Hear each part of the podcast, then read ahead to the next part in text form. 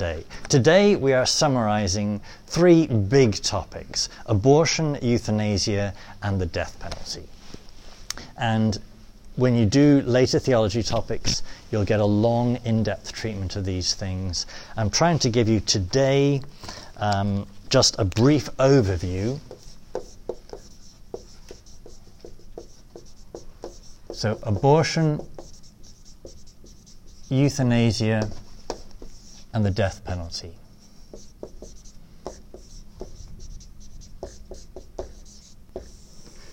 You're all aware that Pope Francis revised the Catechism paragraph on the death penalty. Um, John Paul II said he was going to revise it, even though he had produced the first catechism. His encyclical Evangelium Vitae, he said, okay, we've developed the tradition slightly here, we're going to modify this paragraph. He never actually did, so the revised version actually came out under Francis. We'll comment on that more in a bit. Two things I want to put in contrast the culture of death and the gospel of life.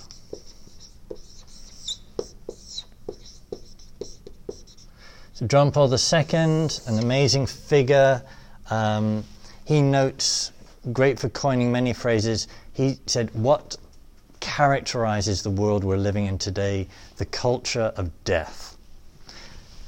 And we can see this under two things that were dominant in his time um, communism and unbridled capitalism.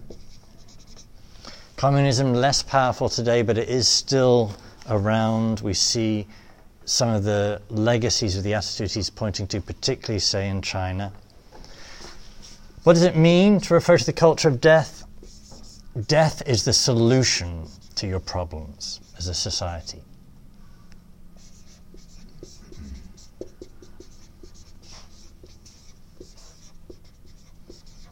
How does that play out? So there's an inconvenient baby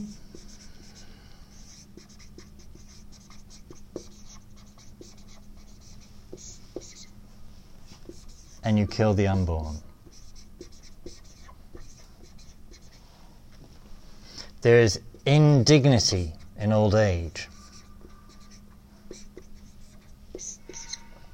So you kill the sick in euthanasia. And there's crime. So you kill prisoners.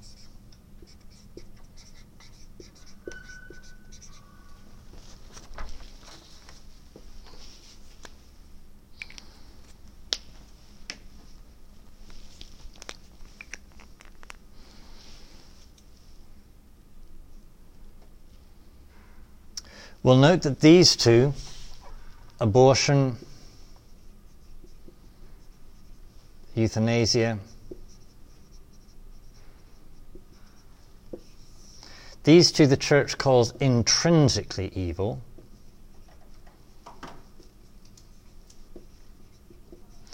Whereas the death penalty is circumstantially evil.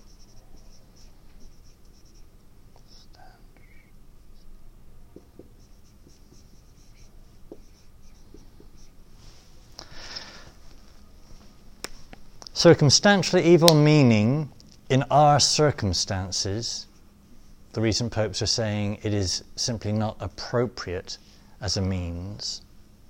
Whereas abortion and euthanasia, intrinsically evil, if you remember when we talked about intrinsically evil acts and the end not justifying the means, intrinsically evil is never morally possible. Uh, whereas the death penalty, in the tradition of the church, yes, there are some circumstances when it's an appropriate tool to justice, tool to protecting the common good, um, but not in our circumstance.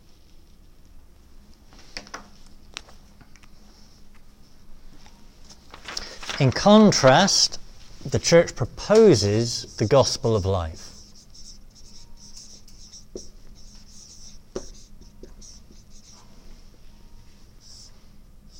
We'll note with this a phrase, a consistent, a consistent ethic of life. Implying that all these issues are linked, even though they are distinct.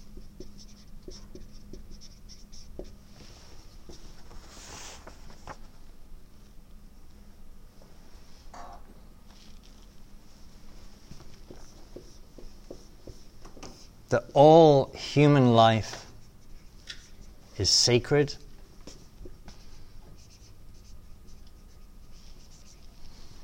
And thus direct and intentional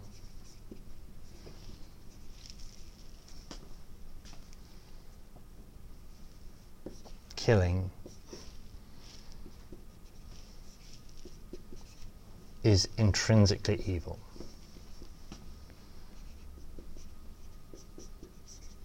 Meaning always and everywhere.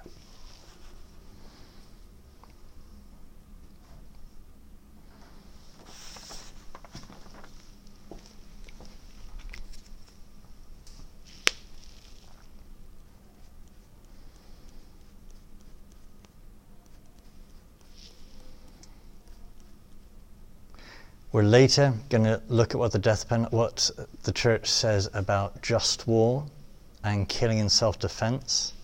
So it's not all killing that's problematic; it's direct and intentional killing that is problematic, or problematic evil, intrinsically evil.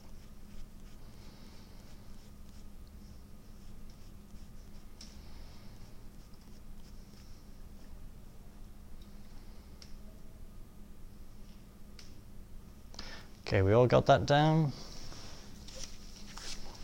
And let's turn to page one of the lecture notes.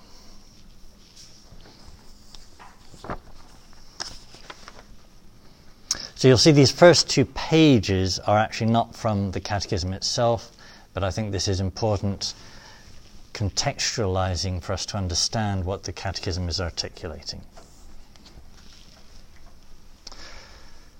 So the first page there I've called The Culture of Death. So I say in 1995, Pope St. John Paul the Great coined this phrase, the culture of death, in his encyclical Evangelium Vitae. And he noted that contemporary society uses death as a solution to its problems. So we kill the unborn to avoid unwanted pregnancies. We kill the terminally ill and disabled to avoid caring for them.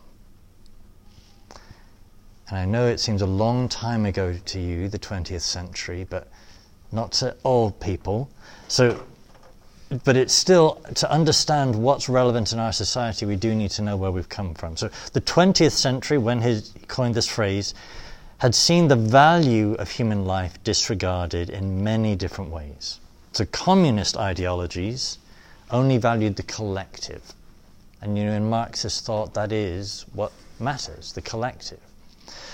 So the Soviets' great purges, was it 22 million Stalin killed of his own people um, for the collective. China's great leap forward, likewise, Pol Pot's Khmer Rouge. But John Paul II also noted consumer capitalism's sacrificing at the altar of profit and pleasure and convenience. Hunter, could you read that quote for us? Of the powerful? Yeah, okay. sorry. A war of the powerful against the weak, a life which would require greater acceptance, love, and care is considered useless, or held to be an intolerable burden, and is therefore rejected in one way or another. A person who, because of illness, handicap, or more simply just by existing, compromises the well being or lifestyle of those who are more favored tends to be looked upon as an enemy to be resisted or eliminated. In this way, a kind of conspiracy against life is unleashed. This conspiracy involves not only individuals in their personal, family, or group relationships, but goes far beyond to the point of damaging and distorting, at the international level, relations between peoples and states. Okay, we all recognize that as in many ways a description of our world. Yeah, and even though you might well believe America is the greatest nation in the history of humanity, the most Christian nation in terms of incarnating the gospel to yet arise in the history of the church, it is still uh, deeply flawed. So the culture of death, yes, in the communists, but also in our own home. So I say he called for, in contrast, the development of what he called a culture of life, in which respect for the dignity of the human person, he said, calls for a renewed way of treating and valuing the human person. And he dwelt on the scriptural choice, you know, put with Moses, I set before you life and death. What are you going to choose? Um, Michael, can you read this quote for us? So this is reflecting on Deuteronomy, but it is from Evangelium Vitae. For us too, Moses' invitation rings out loud and clear. See, I have set before you this day life and good, death and evil. I have set before you life and death, blessing and curse. Therefore choose life, that you and your descendants may live. This invitation is very appropriate for us who are called day by day to the duty of choosing between the culture of life and the culture of death. But the call of Deuteronomy goes even deeper, for it urges us to make a choice which is properly religious and moral. It is a question of giving our own existence a basic orientation and living the law of the Lord faithfully and consistently. If you obey the commandments of the Lord your God, which I command you this day, by loving the Lord your God, by walking in his ways, and by keeping his commandments and his statutes and his ordinances, then you shall live. Therefore choose life, that you and your descendants may live, loving the Lord your God, obeying his voice, and cleaving to him, for that means life to you and length of days.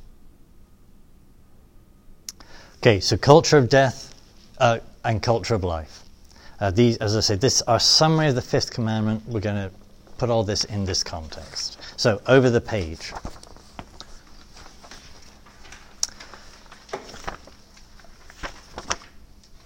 How many of you have heard of the phrase a consistent ethic of life?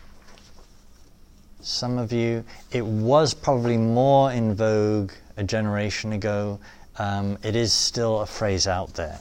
So I say the above phrase, a consistent ethic of life, has been used by various figures, but sometimes problematically. What's the problematic usage as I phrase it? Well, I say the phrase has been used by some to imply that all moral issues are equal. It's a seamless garment, was how the pacifist Eileen Egan put it. So that abortion is equated as being no more significant than war or social injustice or unemployment or economic injustice, that all these things are wrong. There's a seamless garment, no prioritizing. Well, how might we prioritize? Well, I, I put some statistics there. So if we think about abortion, so 19, uh, the year 2017, in terms of the collation of annual statistics, was the last I could get all the figures together for. So you can see nearly a million abortions per year, which is down from a high uh, high point, you know, more, more than two decades ago.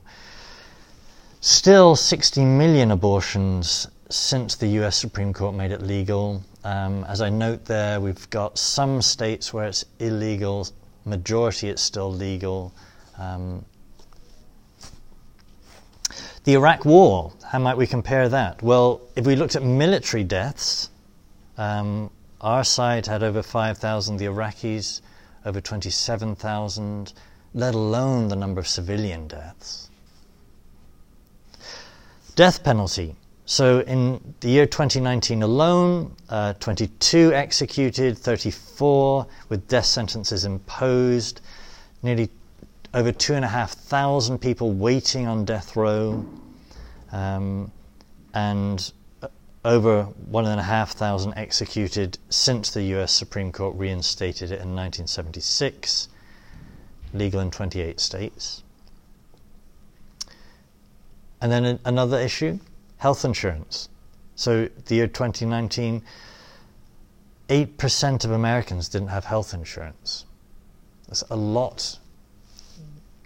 Greatest culture, greatest nation in the history of, of the world, 8% don't have access to healthcare. Should that not be seen as deeply troubling? Have you ever you had, uh, does Great Britain or We have socialized medicine, as you would call ever it. Been a part of, you know, universal healthcare system. Most of my life, yeah. Yeah. Well, okay, yeah, sorry. Like, so we experienced it in Canada, and it was awful. Okay, I'm not trying to. I'm not. I'm not trying to say that that is better. I'm just saying these are issues. Okay. See, My dad broke his rib, and they gave him a piece of paper and said, Yeah, you're not letting this rest, are you? Yeah. Yeah. You you very upset about the election results today? Um, okay, so I asked the question in bold there: Is there no logical priority in addressing these issues, or is it only a seamless garment? Now, if you looked at the statistics, you'd say, well, abortion is the most frequent issue here. Though you might say actually health insurance, actually even more millions. My first point is that the statistics alone, that isn't really a coherent way of saying what's the most important. What would be an authentic way of referring to this? Well, you all heard of Father Frank Pavone? Um, so he's the national director of an organization called Priests, Priests for Life. I guess he must be fairly old now. He must be even older than I am. But over the decades has been an incredibly influential campaigner on the issue of life across this nation. Uh, so he's among the hardcore pro-life campaigners. But he endorses this phrase, consistent ethic of life, but uh, interprets it in this manner. Brother Adam, could you read that to us? Some interpret consistency to mean of equal importance or urgency. That is a common misunderstanding of the teaching. The heart of the consistent ethic is precisely the linkage of the issues, but they are specifically different issues that are linked. Some people see life issues as linked arith- Arith- arithmetically. arithmetically. They are lined up and counted. Actually, they are lined up geometrically. In their 1998 document, Living the Gospel of Life, the U.S. bishops used the image of the house to depict the many interrelated rights and issues impacting human dignity. The foundation of the house is the right to life itself.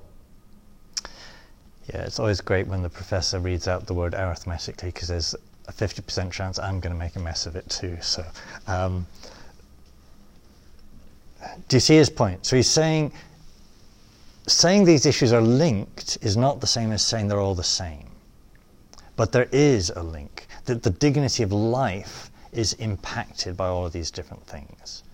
But impacted differently. They are different issues that are linked, but they are linked.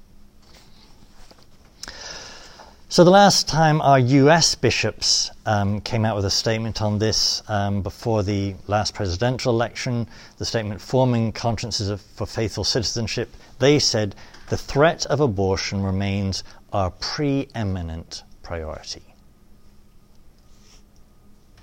Now, it'd be possible, I'm throwing out a speculation here, to say, well, if the Supreme Court has actually no longer got that ruling against us, might something else become our preeminent priority politically?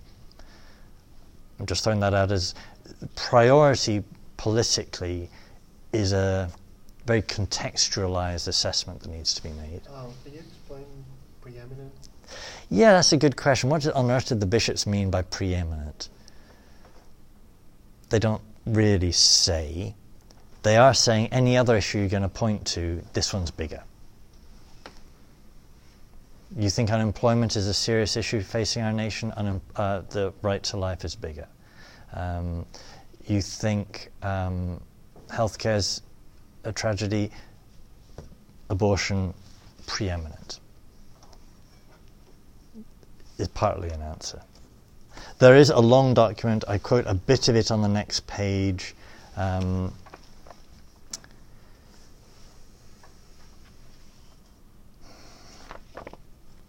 I'm, uh, we're not going to go through that in detail, but I'm just floating that out there in terms of what the bishops have said. I then finally have a quote there from the author George Weigel about this phrase, the consistent ethic of life. He says, Intentions aside, however, the consistent ethic inevitably blunted criticism of such determinedly pro abortion Catholic politicians as Ted Kennedy and Robert Drinan. Um, so I'm giving you this phrase, some comment on it, an authentic interpretation of it because it has been used to kind of dilute the significance of these light issues. Okay, we're going to move on and actually get on to what the Catechism itself says on these issues. So, page four, please, of your notes. So, the fifth commandment what is the fifth commandment? You shall not kill. Now, what's the basis of this? The basis is human life is sacred. Uh, Jake, can you read why uh, at the top there from the Catechism? Human life is sacred because uh, from its beginning it involves the creative action of God and it remains forever in a special relationship with the Creator, who is its sole end. God alone is the Lord of life from the beginning until its end. No one can, under any circumstance, claim for himself the right directly to destroy an innocent human being. Now, what does that mean? So, in bold, I say next, you may never directly and voluntarily take innocent human life.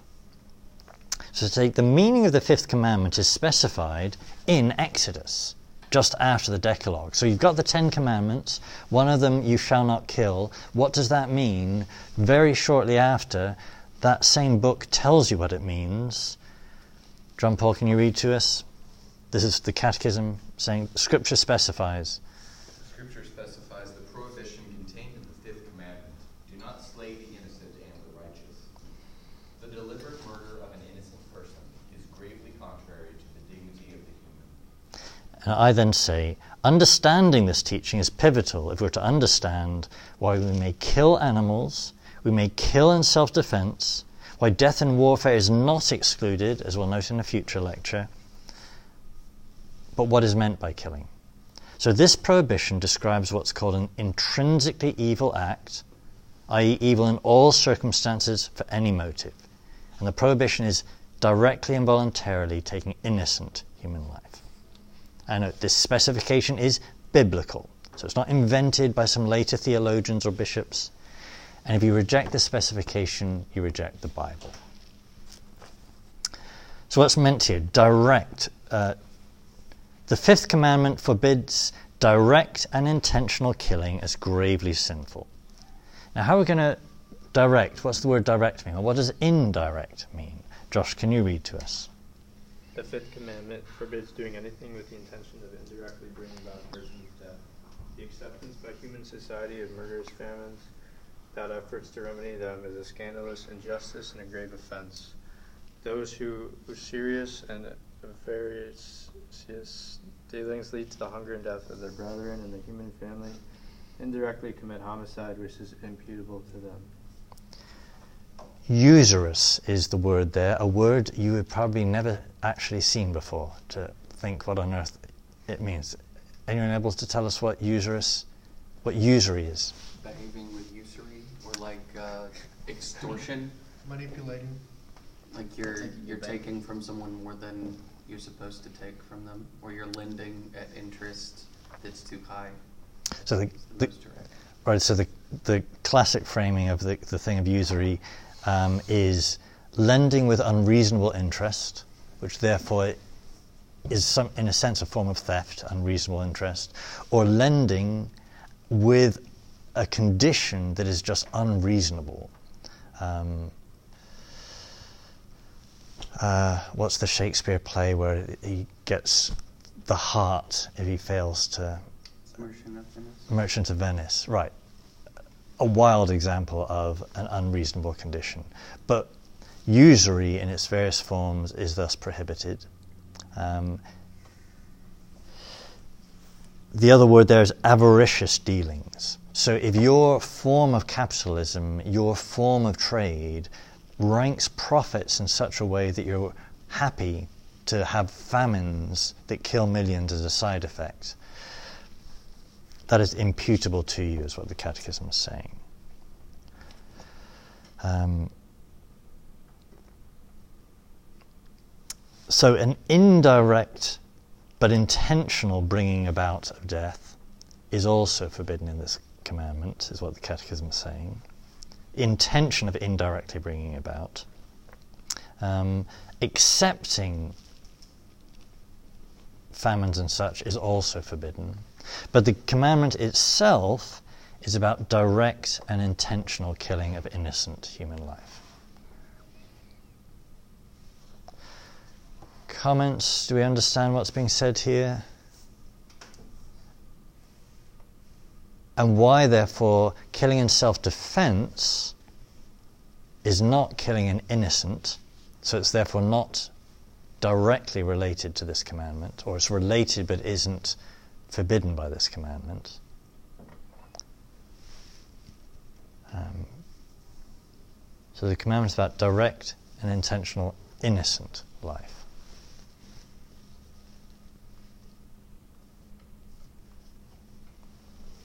Okay, there's lots of specifics in this lecture, so let's move along to our first specific, page 5, abortion. First question on the top of the page ensoulment. How many of you have heard of this question, ensoulment? What's meant? That there is a moment when the soul enters the body. When does that moment happen? So, to start by, I'll just I'll read this little section and then we'll make sure you understand it. So I say the tradition and the magisterium have no unanimous answer to this question. What moment does the soul enter the little embryo? So, for example, St. Thomas, following Aristotle's primitive biology, held that ensoulment was long after conception. I say, regardless of ancient uncertainty about when the soul was infused, the tradition has always taught that abortion was immoral. Eric, can you read that quote since the first? Since the first century, the Church has affirmed the moral evil of every procured abortion. This teaching has not changed and remains unchangeable. You shall not kill the embryo by abortion, and shall not cause the newborn to perish.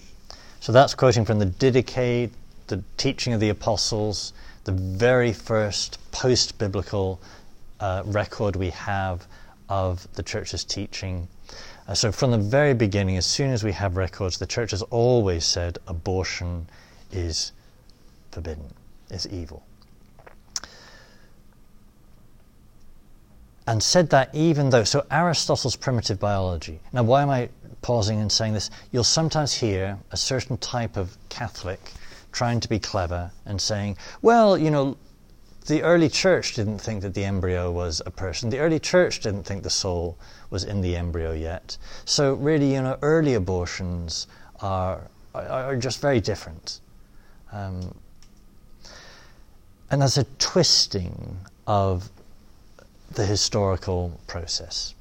Because from the very beginning, abortion was always forbidden, by the church, even though biologically, Aristotle, until modern microscopes and so forth, um, they didn't know what was going on in the early embryo. So Aristotle would have been able to look at many spontaneous miscarriages and see that what comes from the woman at the various stages looks very different at the different stages. And without a microscope, or you know, you're just going to have a, a mess at many of the early stages, something that looks formless, looks like it isn't a person yet. Um, but what does Dr. Seuss say? A person is person, no matter how small. Um, we now are able to see at a very early stage uh, a visible form of a person in a way Aristotle couldn't. We can say, when you'll look at this in bioethics with me, um, within three minutes of the sperm entering the egg lining uh, of the unfertilized to then fertilized egg, within three minutes, data is formed and a trajectory is established that patterns the whole line of development.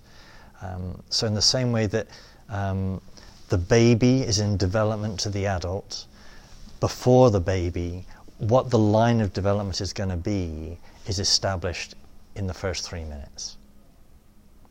No way Aristotle could have known that.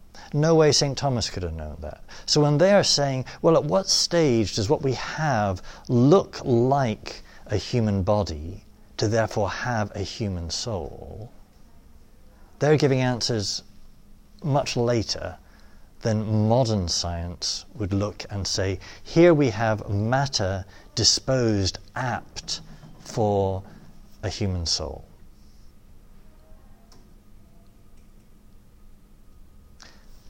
You can see you could have a couple lectures on this point in a bioethics course. This isn't a bioethics course. I'm just touching on this point, even though primitive biology couldn't answer these questions. Um, the church always said abortion was immoral. The church, in terms of her basis in divine revelation and thus her authority to teach, uh, not an opinion, but what is divine revelation, is hesitant to comment on anything that is overly reliant on scientific data. So we'll see in the church documents in this period and in the catechism, the catechism deliberately bypassing the science questions to make an ethical judgment. So, what's the ethical judgment? Next paragraph here. You are to treat it as a person will bypass philosophically, bypass scientifically, is it a person, and will say you must ethically treat it as a person. And thus, in the quotes there, I've pulled out that word as. Okay, what do I say word for word? I say the Catechism, following the trend of magisterial documents of the 20th century, argues that the embryo must be treated as if it was a person bypassing the question of whether it is a person. I say the embryo is definitely a human being, it's not a frog. Um, the Catechism bypasses that philosophically complex question of defining a person. Any of you want to give me the definition of a person? No, I'm not expecting you to be able to. Somebody's done some Aristotle. Um, Aristotle doesn't use the word person, so we don't have the definition of it there. Actually, the word person only gets invented quite late on. So, what's meant by the word person, the Catechism doesn't want to get distracted by that. It's making the ethical statement. Human dignity calls for you to treat it, whatever your meaning by this thing of dignity, this word person, you got to treat the embryo the same way. Francisco, can you read that quote? Human life must. Human life must be respected and protected absolutely from the moment of conception. From the first moment of it, his existence, a human being must be recognized as having the right of a person, among which is the inviolable, inviolable right of every innocent being to life.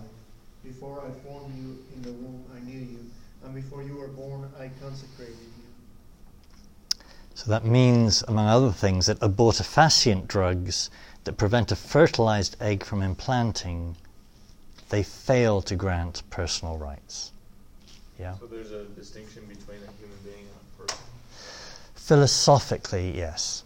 Angels are persons, but they're not human beings. So it's just a different word, different concept. The Catechism doesn't want to get doesn't want to make a philosophical pronouncement, it wants to make theological and ethical statements.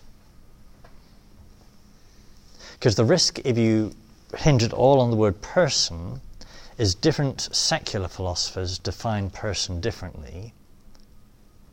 So, people like Peter Singer will define it in terms of self awareness, self consciousness.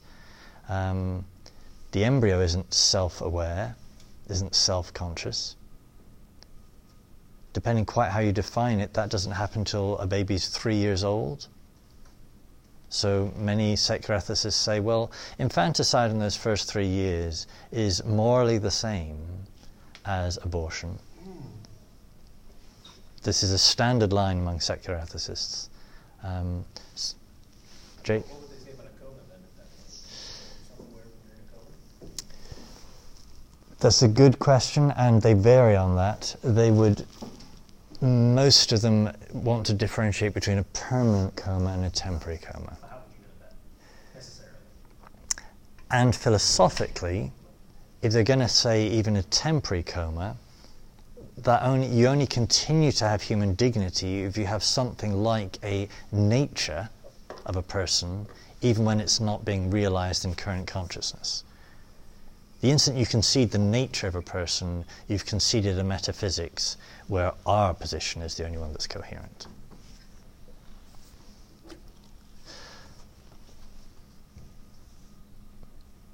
So the church is saying abortion has always been immoral. Treat the early embryo as a person, regardless of the philosophical question of what a person is. Direct versus indirect. Now, the church is using these words. What's meant by these words? So, say the Catechism carefully specifies direct abortions as immoral. Now, in our course, we don't cover the principle of double effect because this is a basic course. Um, but the principle of double effect says that an unborn child's death can be an unwanted side effect of a treatment, thus indirect. Um, then quote from an ethicist, Patrick Lee. Um, Jake, could you read that for us? If a woman If a woman has a seriously cancerous uterus, it is permissible to remove the uterus with the child inside. The child's death being a side effect, and there being a proportionally grave reason, since again the child could not be saved by waiting. Direct abortion, that is to say, abortion willed either as an end or a means, is gravely contrary to the moral law. So the example there, the woman has a cancerous uterus. Um, she will die, the baby will die. One solution is surgery that removes the uterus, but also therefore removes the unborn baby. Another solution sometimes is a um, chemotherapy of some form, but the chemotherapy targeted at the cancer is such a serious treatment it will kill the child within. But that is indirect, not direct. You are attacking the cancer even though you know the side effect of the death of the child. So it's like the difference between bombing a population center and attacking a military base where there happen to be non-military personnel. It is. And we'll come on to that example when we look at just war, but yes. Um, So what was the case with um, what's Gianna Molla? Uh, her exact condition, I don't know. Let me flag up a different scenario, though. Or, um, so, a woman with hypertension. Uh, so, the high blood pressure caused by the pregnancy is a threat to her life. Yeah, so her life is at threat. If she dies, the child within her will also die. Secular doctors will say, well, then abort the child. And you will no longer be pregnant, you will no longer have high tension, high blood pressure. Um, your life will be saved, the baby's going to die anyway, or the baby's at risk anyway. In that case, the abortion is direct. You are attacking the child as a means to the health of the mother, which is different to doing something to the mother for her health that has the side effect of the death of the child. A more detailed analysis of that in a later course in theology. Adriana was just, she had a tumor. I don't know if it was in the uterus, but it was a tumor somewhere that if would have killed the baby. That's what the case was. Okay. And there are many cases where a woman might, the cancer is going to threaten her life, but she might choose to accept that threat to allow the child to live. Um, that would be a heroic act on her part, not a morally obligatory act. Isn't there another case of like when the embryo is like not implanted in the uterus, like in the Yes, what's called an ectopic pregnancy. yeah? What is it? We're not going to cover that in this course, uh, but we will. It will be satisfactorily covered in a later course. Okay, let's move on here. Briefly, a grave and excommunicable offence. So, say the sin of abortion is a grave offence that brings an automatic excommunication. There are very few things in the church that bring an automatic excommunication. Automatic means there's no public pronouncement by the bishop, no public pronouncement by the pope. It just happens automatically by your having done this thing. Um, Hunter, can you read this quote from the Catechism for us? Formal cooperation in. Formal cooperation in an abortion constitutes a grave offense.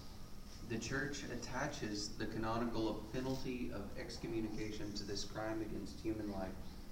A person who procures a completed abortion incurs excommunication latate sin, sententiae, sententiae? Yep. Bad at Latin.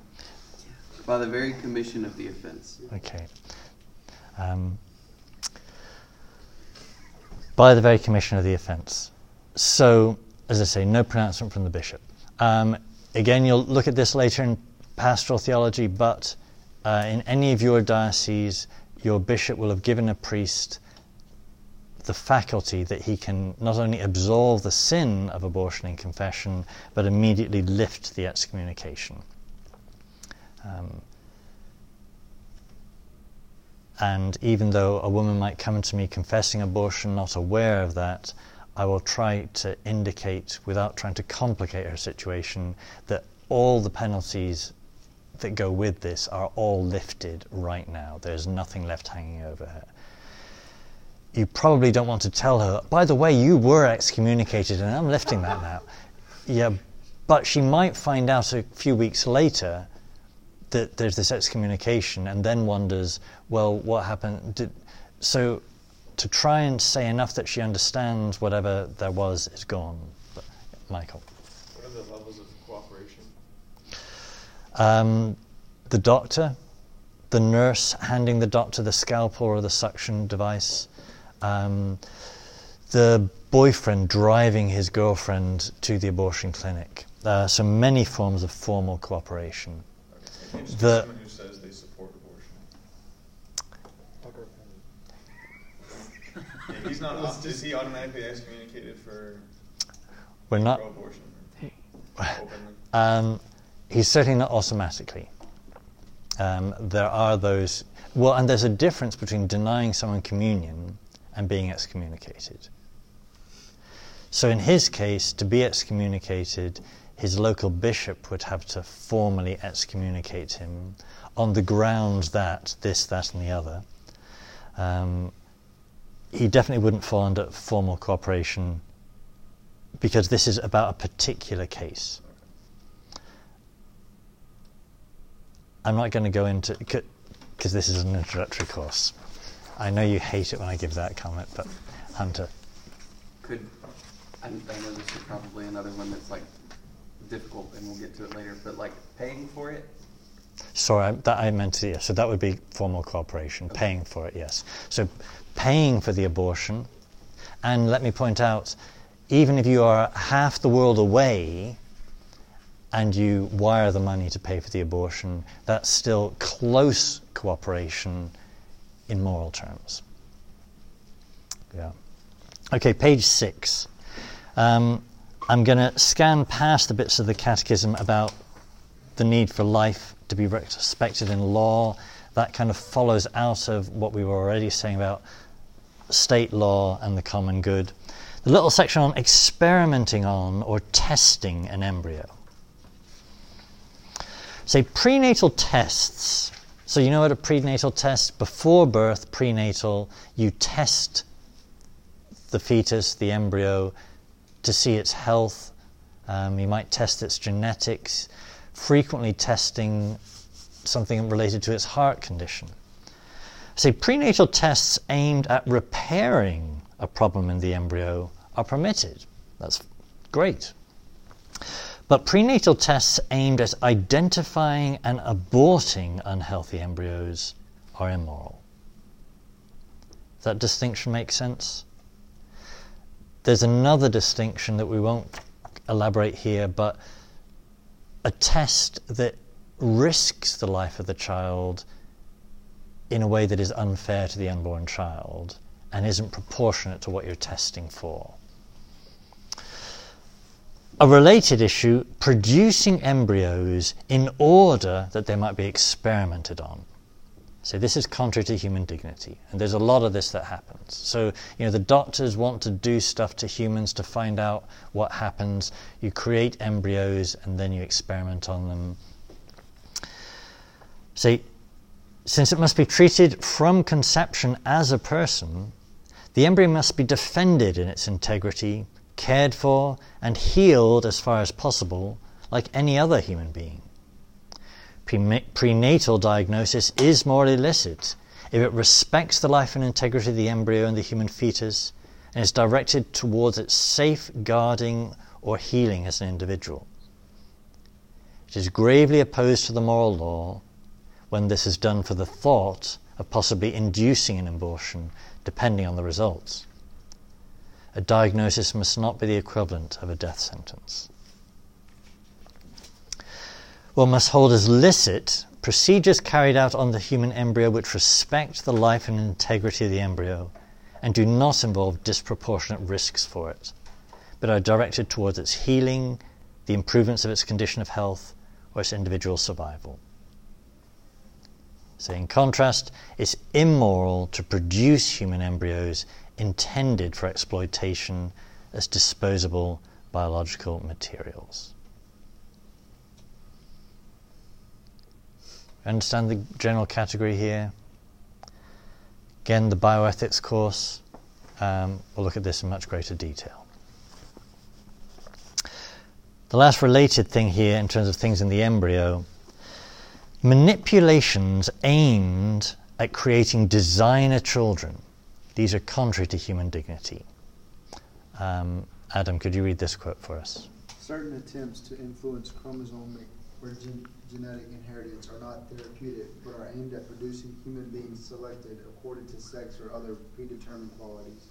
Such manipulations are contrary to the personal dignity of the human being and his integrity and identity, which are unique and unrepeatable.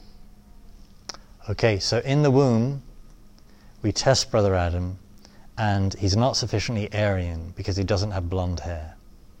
So we alter his DNA to make him even more perfect and be blonde.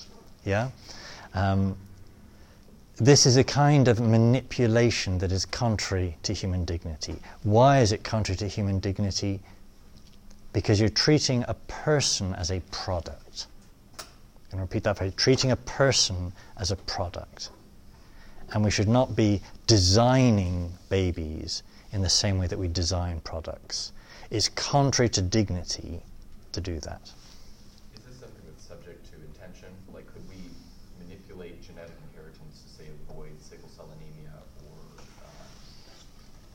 any number of mental or genetic disorders, like autism, for example?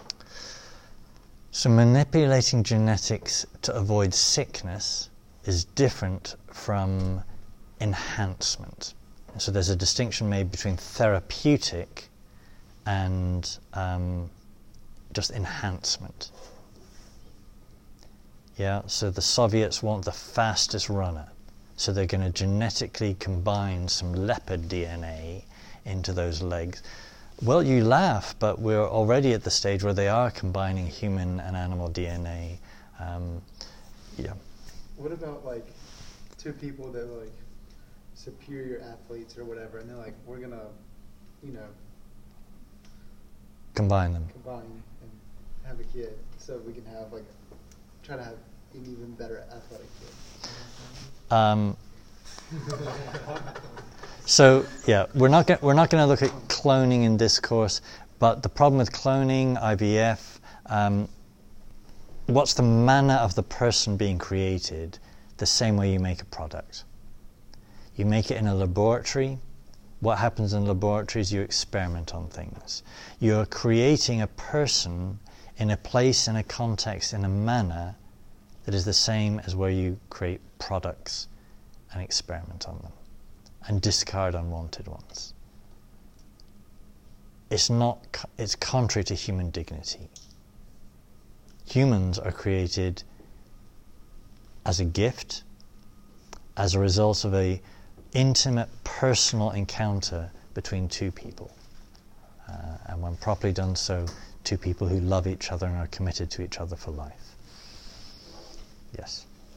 So if someone, if they figured out like how to determine if someone would need glasses, would that be something that is enough of a problem because it's easily treatable Yeah. and it's not, mean, like, put these on your face and then you're fine. Like, could they go in and fix that, or is that not a big enough problem? um, you can see that there's a something of a sliding scale here, and you'd be right to say yes, there isn't a hard line between therapeutic and enhancement, but there is a line. Um, and that's all we're going to do in this course. And because they haven't yet got the scientific ability to specify the genes of the eyes, or even, dare we say, do we know that's a genetic thing rather than at some level a developmental thing in the womb that might be linked with genes but not directly genes? That there might be. Anyway, we're going to leave that there. Page 7 Euthanasia. Okay, what euthanasia? Literally, the word means the Greek mercy killing. Mercy killing intentionally uses death as a solution to the problem of suffering. Josh, can you read um, that whole section? Whatever its motives and means, direct euthanasia consists in putting an end to the lives of handicapped, sick, or dying persons. It is morally unacceptable. Thus, an act or omission which, of itself or by intention, causes death in order to eliminate suffering constitutes a murder, gravely contrary to the dignity of the human person and to the respect due to the living God his Creator.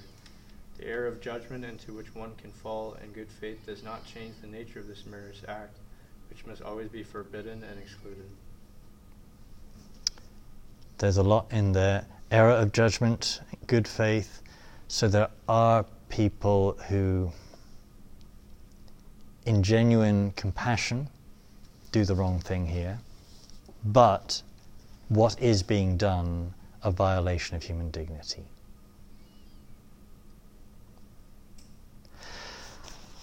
What's an alternative approach? My next little section. In contrast, the weak and the sick. John Paul, can you read this line from the Catechism? Those whose lives are diminished or weakened deserve special respect. Sick or handicapped persons should be helped to lead lives as normal as possible. And as we look at the history of Christianity, we see this is one of our contributions to human civilization is hospitals to care for the sick, to not discard them. So ancient history, there were hospitals for the wealthy, there were hospitals for soldiers to restore them to function and send them out again to, to fight for the nation. Hospitals to care for just people that are sick. These didn't exist before Christianity. This is the, this vision of human dignity is part of what Christianity has brought to uh, to light in our understanding of how to treat each other. The reason could have uncovered that, but uncovers it with a greater clarity in the light of supernatural revelation. About didn't ancient Judaism have respect for the elderly? Okay, the Judeo-Christian tradition I'd want to link together there. But yes, you're right. You're right. I'd say it becomes more explicit in Christianity, but It also seems to be something frequently found in Asian cultures as well. Not as much. I, not as much. So when we don't find the great hospital movements in, in Asia to, in the same way.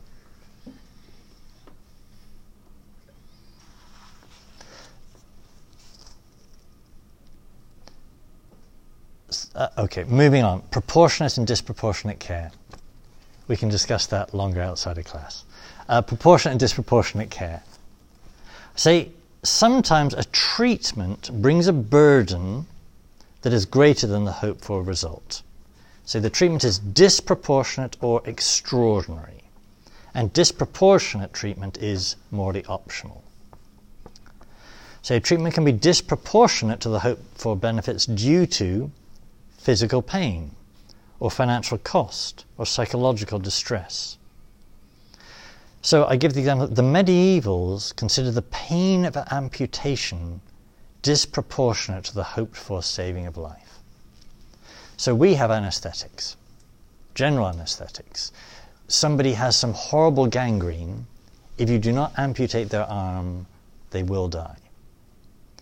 But the pain of sawing off an arm in the era before anesthetics, that pain was so extreme. The medieval said, well, yes, it will save your life, but the burden of the treatment is so extreme, you're not required to do that to yourself. If you'd rather just accept death, that is morally acceptable. So, not every treatment that will save your life is morally obligatory.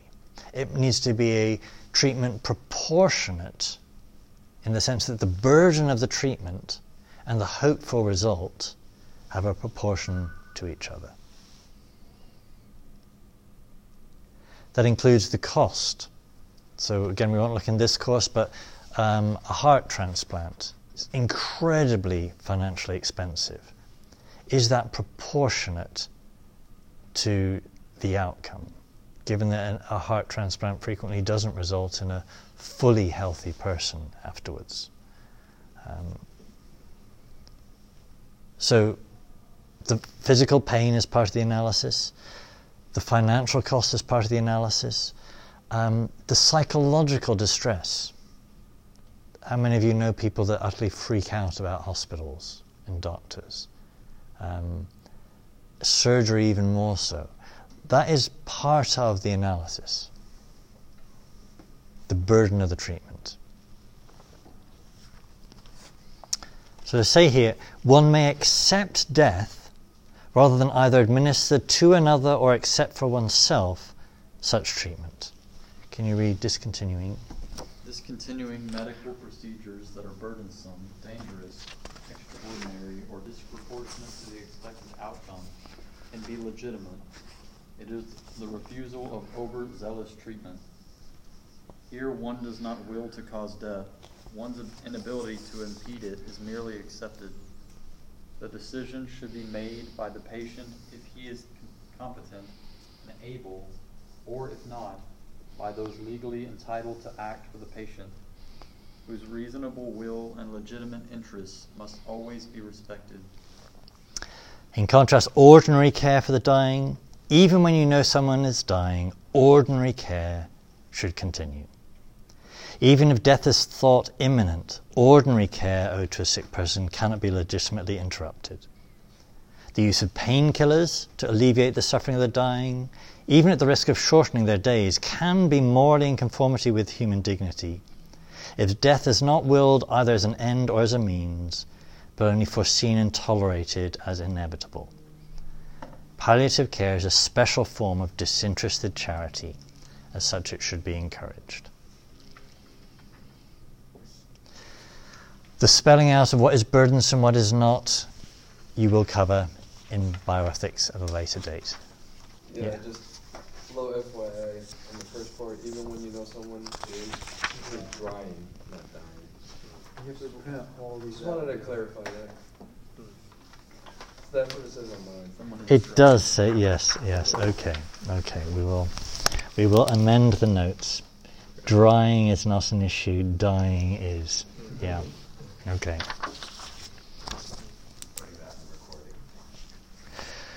Okay, last issue. uh, the death penalty. So, page 8 here.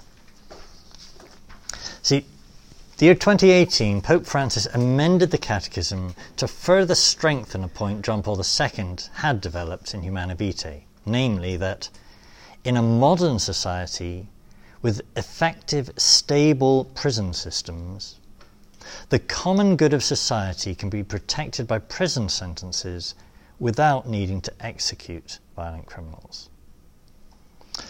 That the Church's promotion of the dignity of the person means, he said, the death penalty is inadmissible as a punishment. Now, I know inadmissible is not a moral assessment but a legal one. It's not admissible to use this punishment in a court judgment. If the Catechism had used the phrase intrinsically evil or intrinsically immoral, those would have been moral assessments, but the Catechism doesn't use those terms. Whereas, in contrast, abortion, euthanasia, and the direct involuntary killing of an innocent human life, all of those are described by the Catechism as intrinsically evil.